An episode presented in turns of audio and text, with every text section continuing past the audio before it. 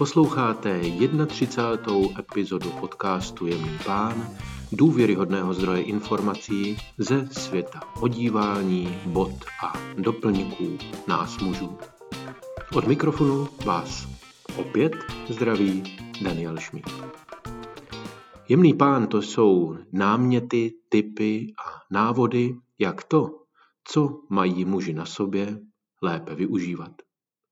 Také typy, jak poznat a vyhnout se oděvům, které nemají pro vás hodnotu. Vítejte ti, kteří posloucháte již od samotného začátku a tato epizoda je jedna z řady, které jste věnovali pozornost. U poslechu vítám pochopitelně stejně tak i ty, kteří jste na tomto místě poprvé a buď vás zaujalo téma, nebo podcast jako celek. Díky vám všem. V tomto díle našeho doslova přemýšlení o oděvech rozebereme kapesníček do saka, tedy relativně malý doplněk. Nejedná se o nic módního, věřím, že tedy oceníte i jakési historické souvislosti, které se k němu vážou.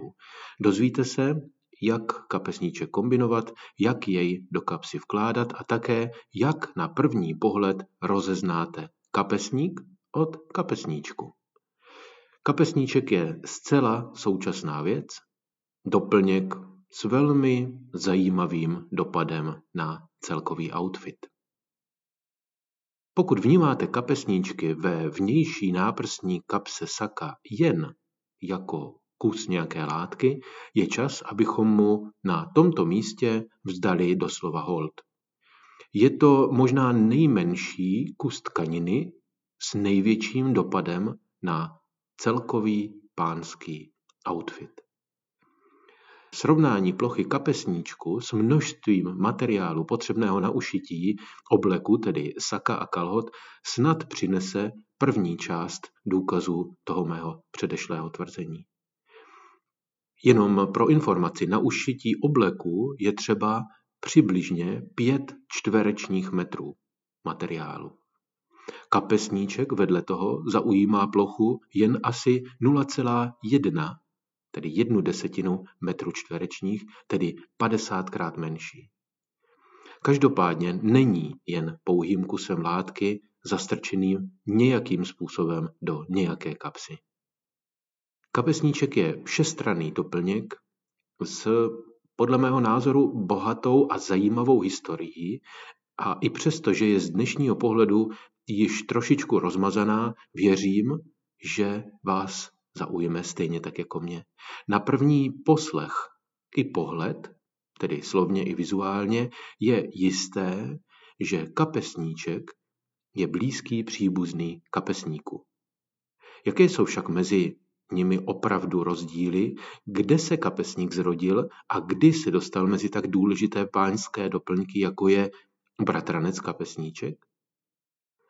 Původ kapesníku sahá již do starověku, přičemž archeologické nálezy dokazují jeho používání tisíce let před Kristem, a to v Egyptě, starém Římě nebo na území starodávného Řecka.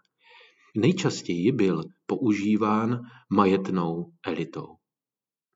Pochopitelně ti nejbohatší používali kapesník na čištění nosu, smrkání a také ochranu při kýchání ve formě bílého čtverce plátna.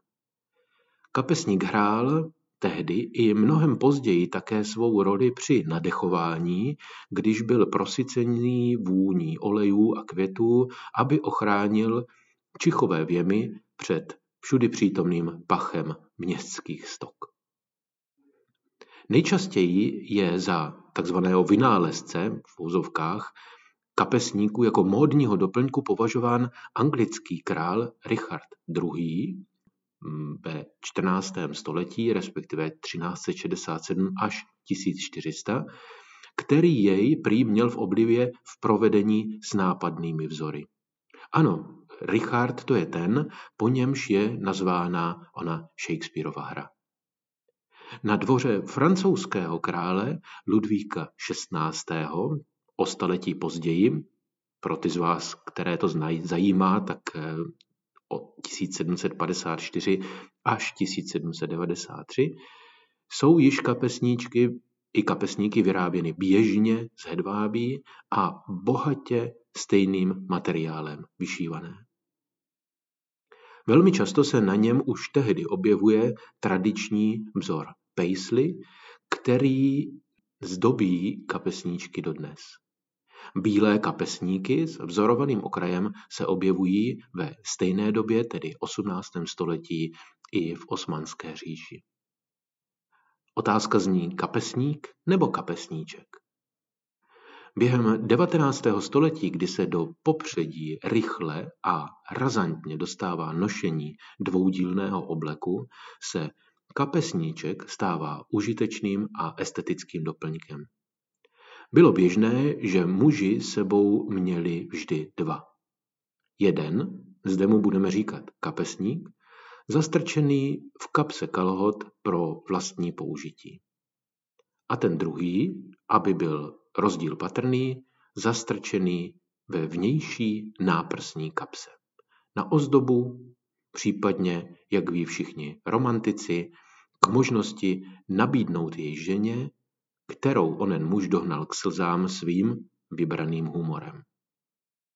Plátěný kapesník z kapsy u kalhot se již téměř vytratil, málo kdo z vás nosí plátěné kapesníky v kapse. Je vytlačen, nahrazen kapesníkem papírovým, byť jsou zde právem další vlny uvědomění si, kolik vlastně papírových kapesníků spotřebujeme a zda není lepší používat ten plátěný. Nechám na vašem rozhodnutí, já mám osobně jasno. Funkce a efekt kapesníčku však setrvává od 50. let minulého století až do dnešních dnů. Bílý bavlněný kapesníček ve smokingu je znakem nejelegantnějších gentlemanů nejen západního světa. O popularizaci mezi širokou veřejnost řekněme, socializaci, se postarali mimo jiné také velikáni filmového plátna té doby, jako byl Cary Grant, Gary Cooper, Frank Sinatra a desítky dalších. Neméně důležitým rozlišovacím znamením rozdílů mezi kapesníkem a kapesníčkem je dnes způsob, jakým je zakončen jeho okraj. U kapesníku je to víceméně jemné obšití strojem, opravdový kapesníček není šitý strojem, ale ručně, čímž získává jednu ze svých hlavních odlišností od kapesníku. Jeho svinutý okraj, který se nazývá finit, je zapošitý ručním stehem. Francouzi tomuto způsobu obšívání říkají ruloty. Během 80. a 90. let není kapesníček v odívání mužů preferován a dochází k jeho postupnému zdánlivému zmizení. Avšak tzv. notice, tedy dekáda od roku 2000 do 2009 a nastupující trend vintage, včetně seriálů vintage situovaných do 60. let, jako je například Mad Men eh, s Johnem Hemem v hlavní roli, kapesníčky vrací do hry. Co vše ještě o kapesníčcích tentokrát uslyšíte? V první řadě se budeme věnovat materiálu. Potom ve zkratce projdeme, jak kapesníčky kombinovat a jak v žádném případě. Ke konci si popíšeme, jak kapesníček vlastně do kapsy skládat a přidám také pár varování, abyste neudělali nějakou zásadní chybu, nějakou příšeru při nošení nebo nakupování. Takže materiály. Kapesníček má dnes mnoho podob a je právem opět jedním z nejdůležitějších pánských doplňků. Bílé bavlněné nebo lněné plátno, vlněný matný čtverec s potiskem v temnějších tónech podzimu nebo zářivé hedvábné umělecké dílo s nápadnými potisky. Právě materiál respektive jeho různorodost v omaku, optice a potisku určuje, který kapesníček je vhodný pro zářivé letní dny, slavnostní okamžiky nebo zimní, ležérně formální outfit. Mat vlny, tedy matný povrch vlny a tlumené barvy, například bordo, khaky nebo skořicové, se mohou snadno a hezky snoubit s temnou barvou navy, čokoládovou i béžovou a společně vytvářet harmonii pro podzimní a zimní dny. Jistá nepravidelnost v tkaní, vybledlé barvy a ležérní pomačkání předurčuje lněné kapesníčky do nepočitého saka horkého léta. Hodnotný a nekřičící lesk kapesníku z hedvábí je nejvhodnější pro formální obleky a podobně působící kravaty. Zůstává otázkou, kterou jsem avizoval před chvílí, jak kombinovat kapesníčky s kravatou či motýlkem. I přesto, že se různí výrobci snaží nabídnout vám mužům sady kravaty, kapesníčku, případně potahovaných manžetových knoflíčků jedním, často žakárovým vzorem, nikdy to nedělejte. Nenoste, prosím, stejnou kravatu, stejný kapesníček a stejné manžetové knoflíčky. Pokud takovou sadu máte, nenoste je jednoduše dohromady. Noste ji extra. Vzor kapesníčku musí, opakuji, musí být nutně jiný, než je na kravatě nebo motýlku. Pokud jsou stejné, působí to příliš uměle, vyumělkovaně.